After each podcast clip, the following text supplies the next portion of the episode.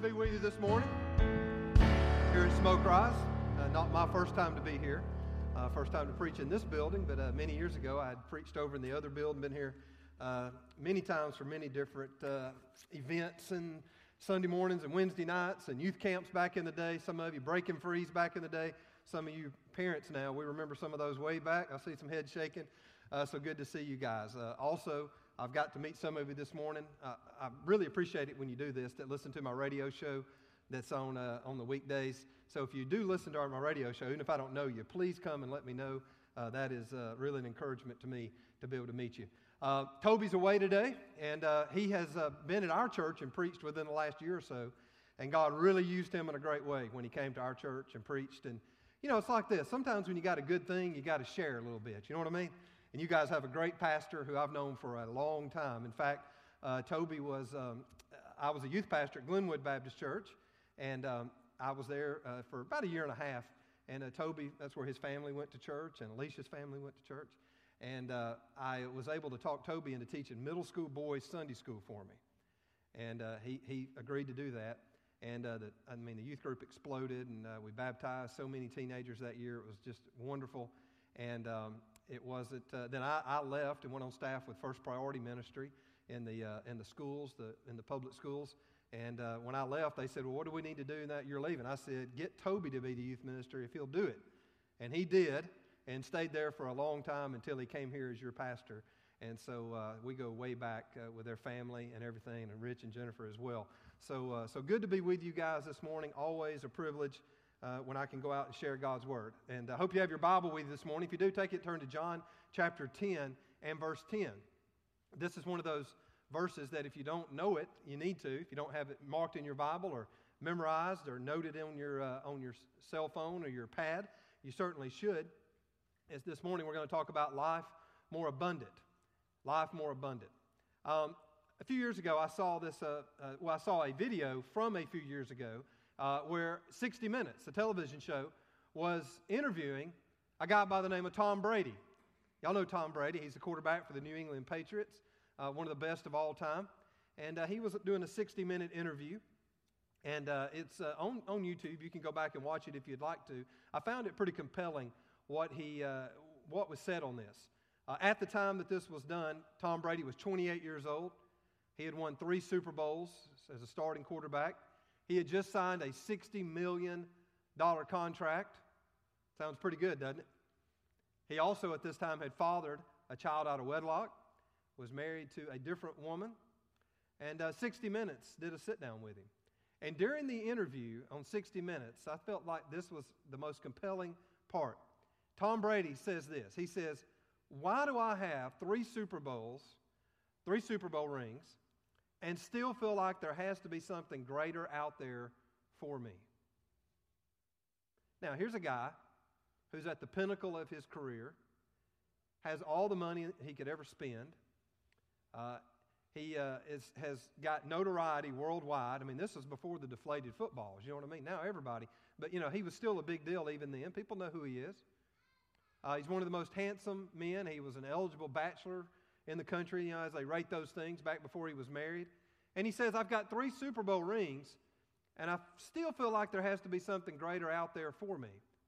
And then he said this He said, I think to God, see, he brought the God thing into it, not me. He says, I think to God, there has to be more than this. Have you ever felt like that before? Maybe life's going okay, but then you feel like there's got to be more to life than this. Maybe you felt like that before. Well, the guy interviewing him on 60 Minutes, I forget that guy's name, he says, when he says, I think to God there has to be more than this, the man doing the interview says, Well, Tom, what's the answer? And Tom Brady replied, I wish I knew. I just wish I knew. That was his question. I think to God there's got to be more to life than this. Well, what's the answer? I wish I knew. I wish I knew. Well, I wish Tom Brady was here today because we're going to share what the answer is. The answer is Jesus. The answer is the abundant life. Amen? It really is. And that's what we're going to talk about this morning because with everything he had accomplished and everything he had done, he knew there had to be more to life. Have you ever thought about that before? There has to be more to life than this. Have you ever had this thought that there has to be more to life than life? You ever thought that? There has to be more to life than life. Well, Jesus would say, some, do, say and do some pretty amazing things when he was on earth. Can you imagine what it would have been like to follow Jesus around when he was here on planet Earth?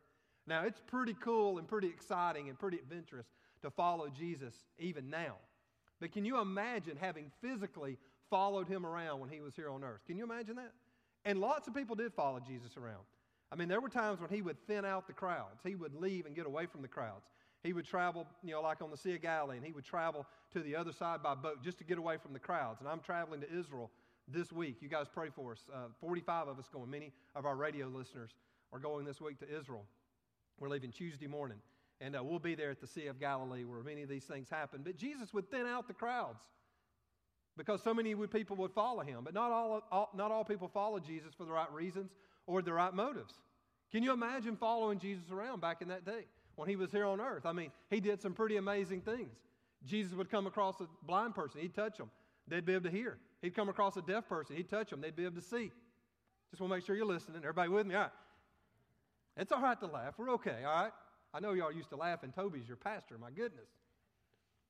Jesus did some pretty amazing things, and people would follow him around to see those things. But then Jesus also said some pretty amazing things.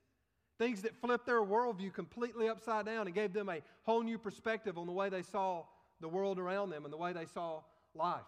And one of those instances is right here in John chapter 10. Jesus is teaching about the true shepherd. He says, I am the door to the sheepfold. He says, I am the good shepherd. And right in the middle of all this, he makes this astounding uh, statement in verse 10, John 10 and verse 10. Let's read it.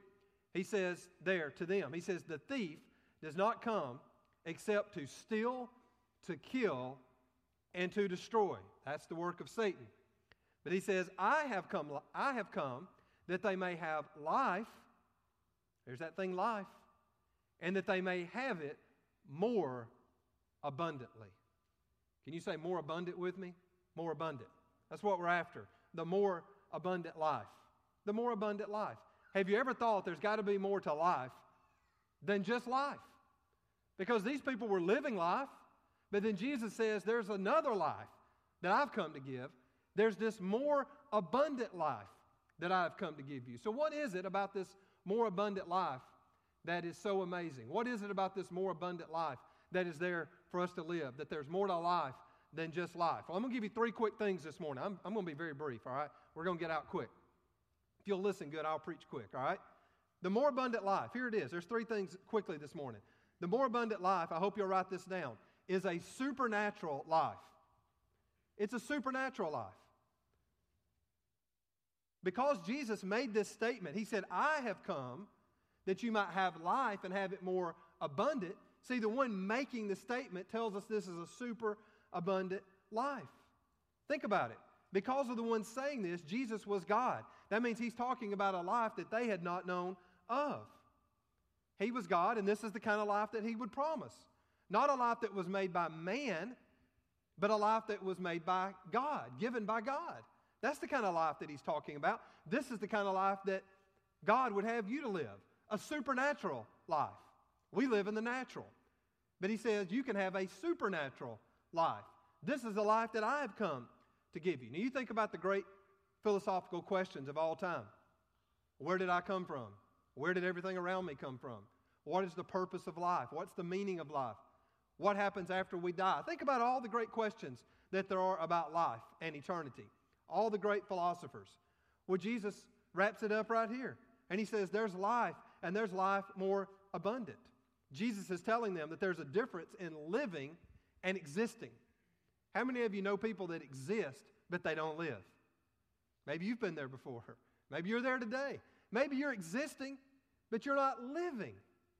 People are like that. You know, people today, it's like we're just walking around like, like uh, robots or like zombies or something like that. You know, I just see people and they're just they're getting in their car, they're driving the same thing every day, they're going the same place, sitting in the same place, working the same job, going to the same school, the same classroom. We're just uh, just going around. You know, people, people are just like zombies and they're just walking around like this is just what life is. It's just existence. Back at spring break, me and my family we were in Tampa, and I had to go to the mall uh, for something for somebody that we were down there with, and we wound up eating you know lunch while we were there at the mall. And uh, when I walked in, one of the first things I noticed was they had this big, like the biggest Starbucks I've ever seen in a mall.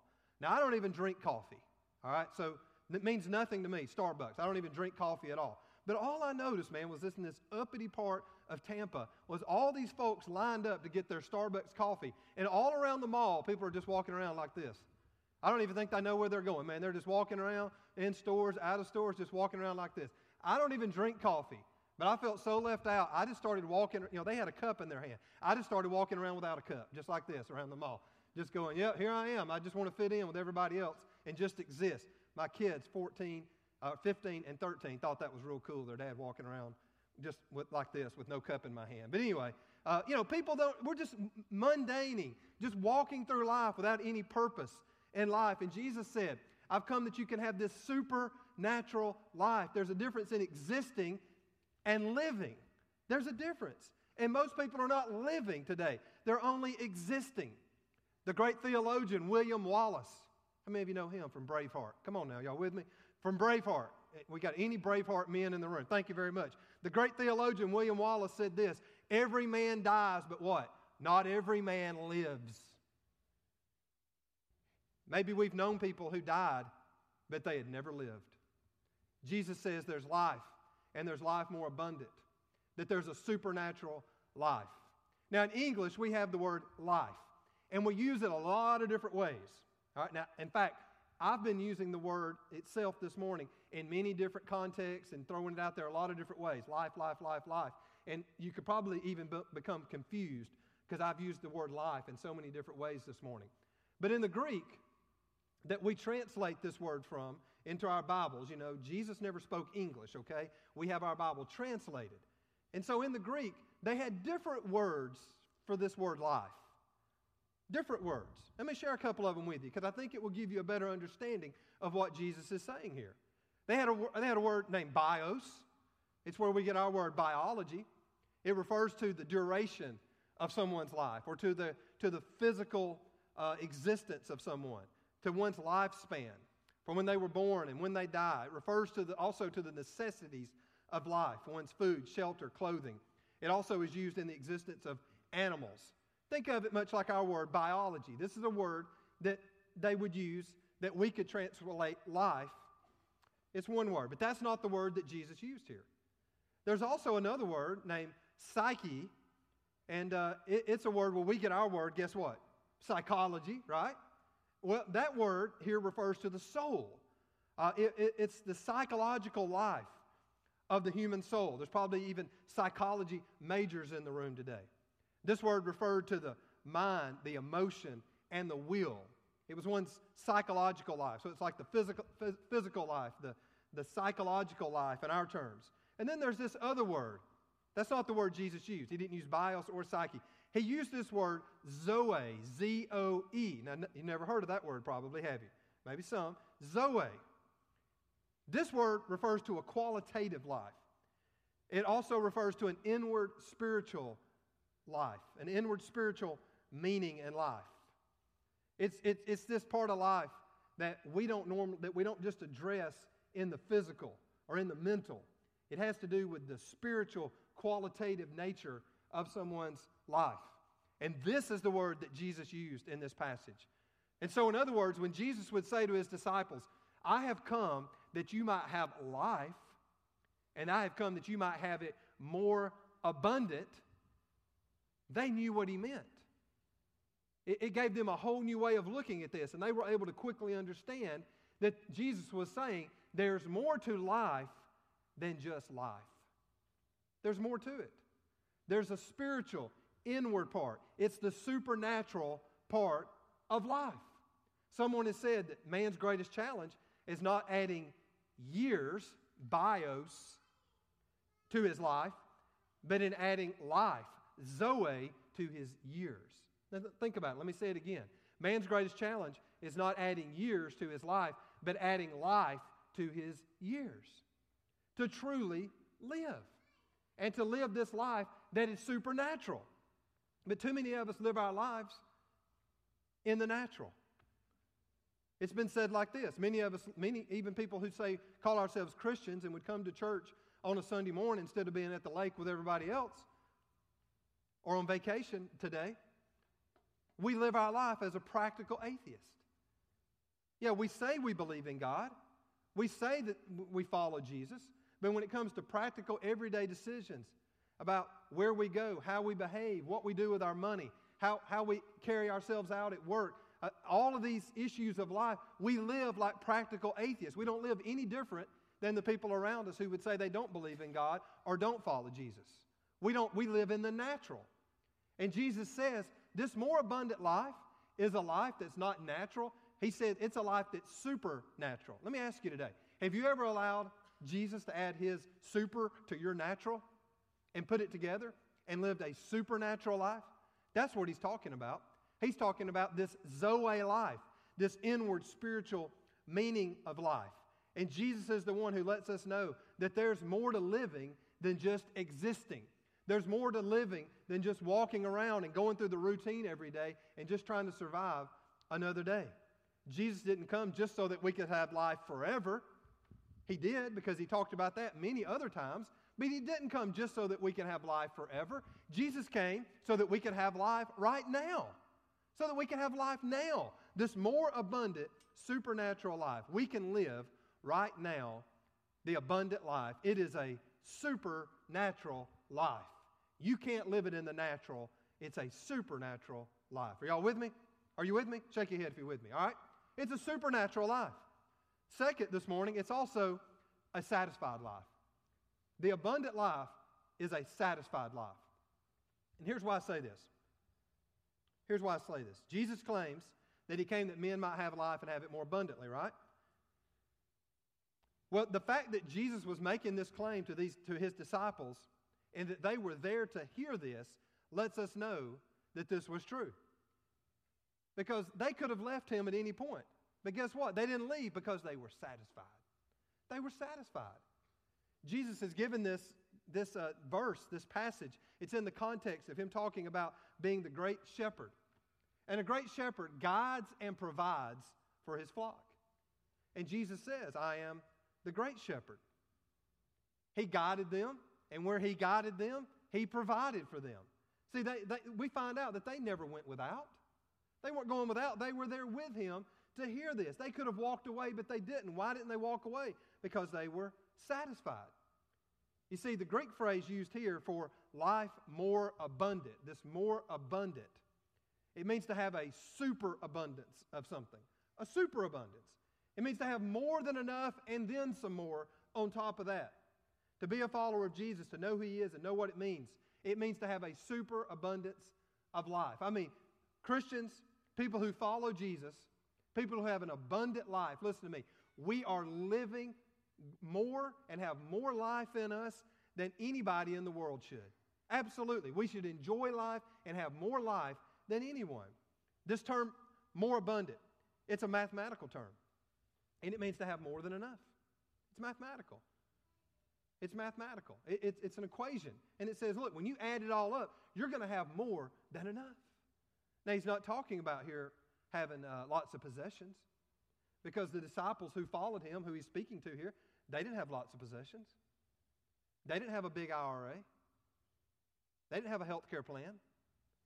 They didn't have, a, you know, a, a nice a second home somewhere. They didn't have a big savings account. They didn't have all that. They were satisfied right where they were, though. In fact, Jesus never promised that if we followed him and if we lived this abundant life that we would have a lot of stuff. Never said that. In fact, when Jesus called the disciples, he called them to do what? To leave all of that. When they, when they left him, he said, Come follow me and leave everything. And that's what they did. And some of them were fishermen and they were, they were meager existence, but some of them, like Peter, were tax collectors and were well off. And Jesus called them to leave and walk away from all of that to follow him. And they were there. they were satisfied. He didn't promise them comfort, He didn't promise them a lack of problems or always a healthy life, physical life. He didn't promise them all that. He called them to walk away from all that and to simply trust Him and to be satisfied in Him. But we think, well, if I had this or if I had that, if I just, you know, can, can attain this or if I could just get this job or if I could just have this or if I could just, if I can get to school and have this degree, if I can just do all this, then I will be complete. Now, a lot of you have lived that and you have found it doesn't satisfy, does it? It doesn't satisfy.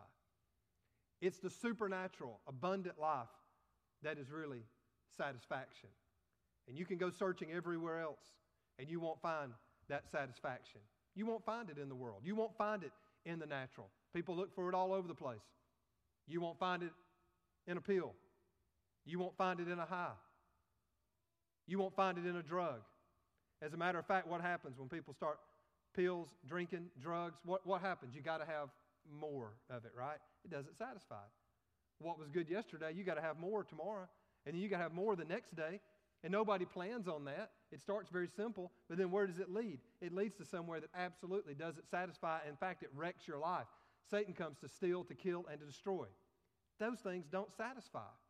Listen, people are looking for their satisfaction now in sexuality. They're thinking, well, I, you know, I, I, have tried this out and it doesn't work, so now I'm going to try this other lifestyle. People say, well, I tried out, you know, this, this sex, and now I'm going to try out the other sex. You know, I'm, I'm a male, but I'm not finding any satisfaction.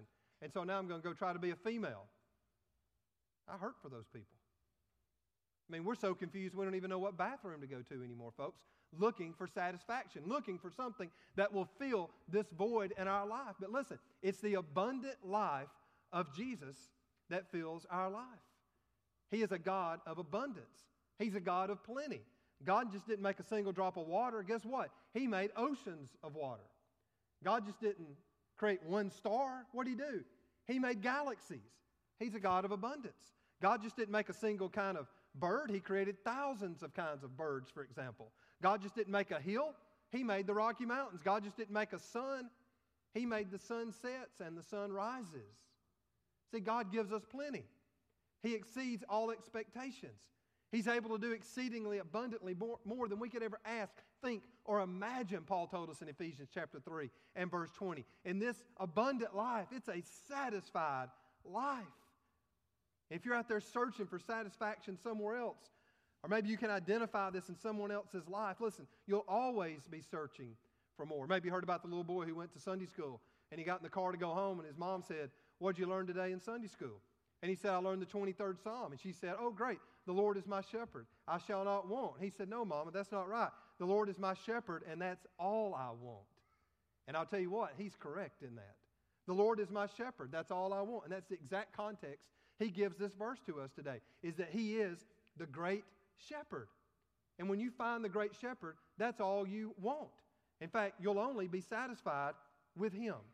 You won't be satisfied with any other person or any other thing or any other outside force. It is Jesus who will satisfy your life. You'll only be satisfied with him. In the book of John, it's amazing. Read, read the book of John because in the book, he gives these I am statements. And we get a couple of them right here in John chapter 10. But it tells us about how he satisfies us, who he is. Jesus said in John chapter 6, he said, I am the bread of life. Guess what? He will spiritually sustain you just as bread would, would physically have sustained them. In John chapter 8, he says, I am the light of the world. Through him, we gain spiritual understanding and we gain wisdom for living. He says, I'm the light of the world. In John chapter 10 and verse 9, right before this verse, he says, I am the door. And that he's given us free and unlimited access to his kingdom. In John chapter 10 and verse 11, the verse right after our verse today, he says, I am the good shepherd. He guides and provides for his flock. In John chapter 11, he said, I am the resurrection and the, and the life. And so uh, he has guaranteed us eternal life with God. We don't have to fear death because he is the resurrection and he is the life.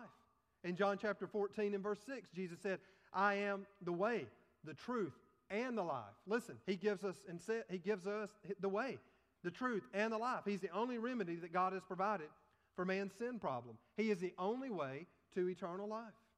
In John chapter 15, Jesus says, I am the true vine, and without him, you can do nothing of any value, spiritual value in particular. You can do nothing. Jesus is the one who satisfies. He will satisfy you fully when you find him. He'll exceed all of your expectations with his excellence because he is God. Listen, folks, there's no boundaries to his blessings. There's no fences that withhold his faithfulness. There's no lines drawn separating his salvation. There's no guardrails against his grace. There's no containers holding his compassion. And there's no restrictions to experiencing his righteousness. He satisfies, and alone he satisfies. It's the abundant life, it's a supernatural life, it's a satisfied life. And listen, when you find him, you have found it. You found it. You can always be looking for something else.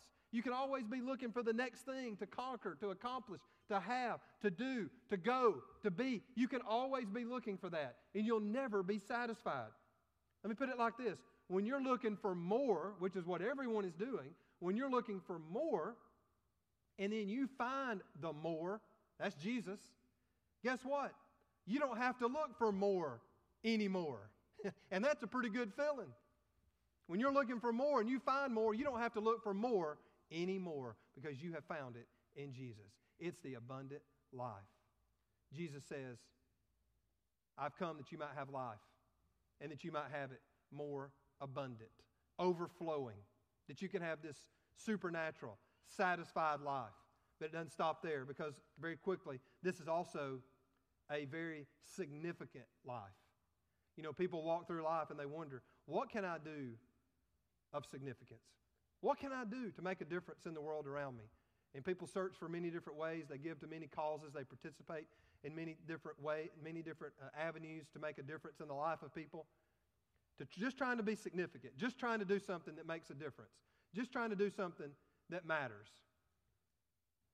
And you can make a temporary difference, but I'll tell you, a life of significance is something that is eternal. It's eternal. And look, Jesus told us in this verse, He said, I've come that you might have life and have it more abundant. But He also warns us, He says, You have an enemy. You have a, there's a thief that wants to come and to steal and to kill and to destroy. Listen, friend, don't forget now, there's a thief.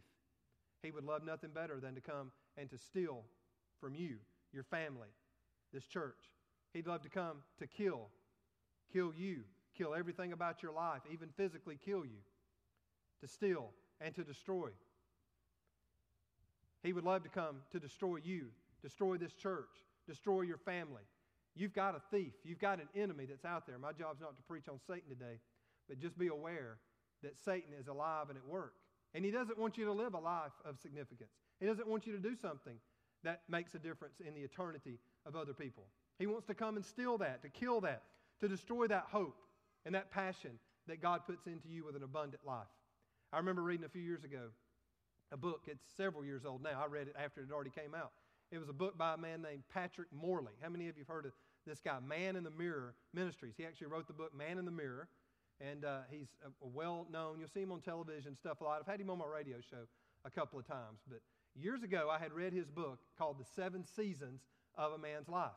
I don't know if it's reprinted or not now, but men, if you can find it, it's fantastic. The Seven Seasons of a Man's Life.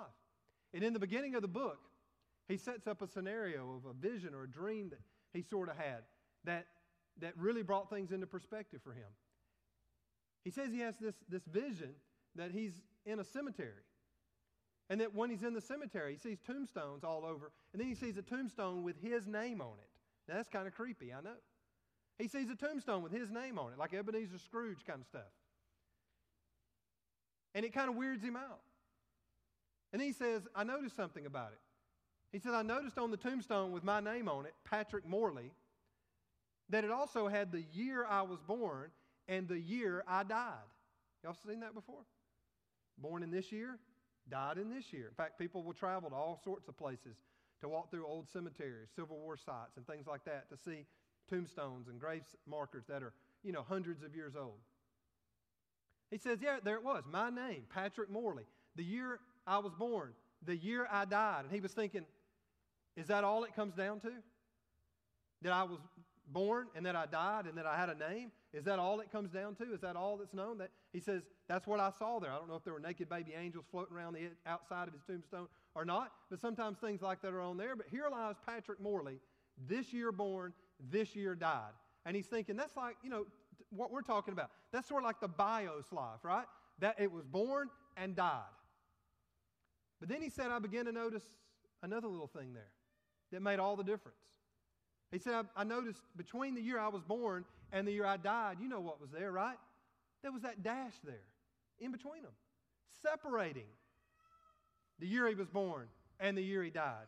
There was this dash in the middle. And he began to see that as significant. And he said, You know what? It's not all about just when I was born and when I died. That's the bios life. He says, Now I'm beginning to understand more about this and understanding that it's the dash that really matters. Doesn't matter how long you live. You can live a long time and never really live. You can exist and not live.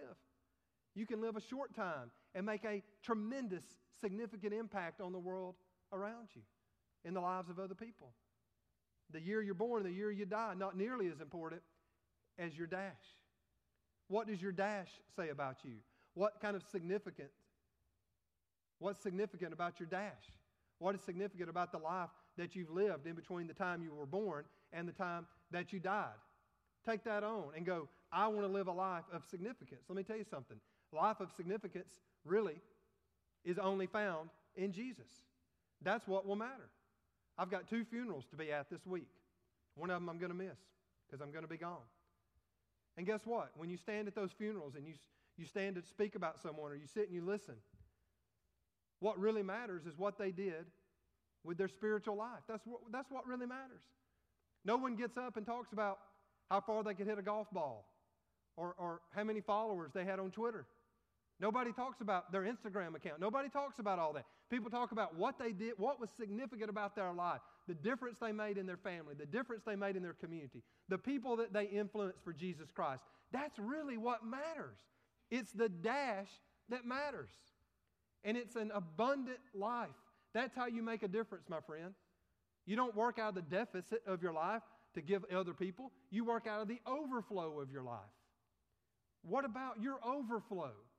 Is God doing something so great in your life that you're overflowing with life, that you have life to share with others around you to make a significant impact in their life? Listen, this is the abundant life that we're talking about. It's a supernatural life, it's a satisfied life. You won't have to look for more anymore when you find Jesus. And it's also a significant life. A life of significance, a life that matters, that when it really all comes right down to it, that your life, your dash, really counted and was significance. A Roman soldier came to Julius Caesar. This is in history. With a request, a, a, a strange request, as a matter of fact. He came to him with a request to his commander permission to commit suicide. That's not something that you normally ask permission for. He comes to Julius Caesar for permission to commit suicide. He was it was said he was a wretched and dispirited creature with no vitality, no life. Caesar looked at him, and here's what he said Man, have you ever really been alive? It's a great question. Maybe sometimes you think life's not even worth it. And you want to end life. Maybe you know people that think about end life or tempted to do that. Have you ever really been alive? And I mean a Zoe life, a Zoe life, a supernatural life, a life that is satisfied, a life that is significant. See, because when we walk with Jesus, there comes a new vitality in our life, there comes a superabundance of life. It's only when we live with Christ that life really becomes worth living. It's when you find out there's more to life than just life. And then you find a real sense of purpose a real sense of meaning and a real sense of understanding of what really matters. It's John 10 10. It's the more abundant life. Jesus said, I have come that you might have life and that you might have it more abundant. Let's pray together this morning. this morning in just the stillness of this time, I certainly must ask you today if you know of this abundant life. Do you know of this supernatural life, or are you just living in the natural? Oh, maybe you believe in God. Maybe you come to church. But are you living a supernatural life? A life that takes into account each and every decision? That there's the God factor? Jesus didn't come to give you life like the world gives life. Jesus came to give you life that comes from above. It's a life that they would not have known of until He came.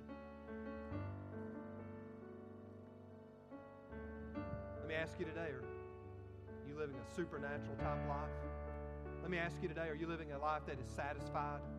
Or are you searching the world for satisfaction? You'll never find it there. It's only found in Jesus. Oh, stop searching for more and come know more. Know Him. And what about significance? Is your life making a difference? Is it significant? Oh, live out of the overflow of your life, my friend. Let God do something in you and through you that is something that only He can do. And your life will be significant. It's the more abundant life. Look, I know that there's people that come to this place today, each and every week in this wonderful church, that are hurting. Know there's many of you here today that you have, you know someone, you have a friend that's, or family that's passed on. I know it's a very tender time lean into God during this time. Find your satisfaction, find your comfort in Him. Don't try to find it out in some other way. Lean into Him, press into God today, and He will satisfy, He will comfort you. He will give you that understanding and that insight, that wisdom that comes from knowing Him and walking with Him. Today, do you know Jesus as your Savior? Do you know Him as your Lord? Today, right where you're at, you could, you could know Him. The attitude of your heart is what matters.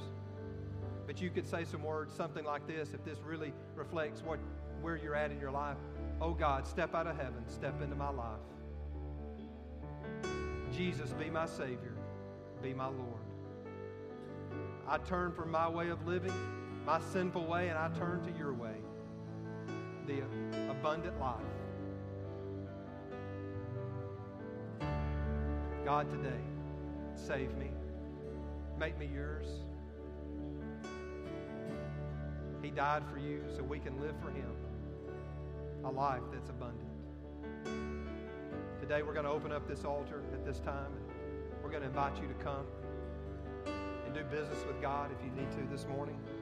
No doubt in a room this size, there's people dealing with all kinds of spiritual issues.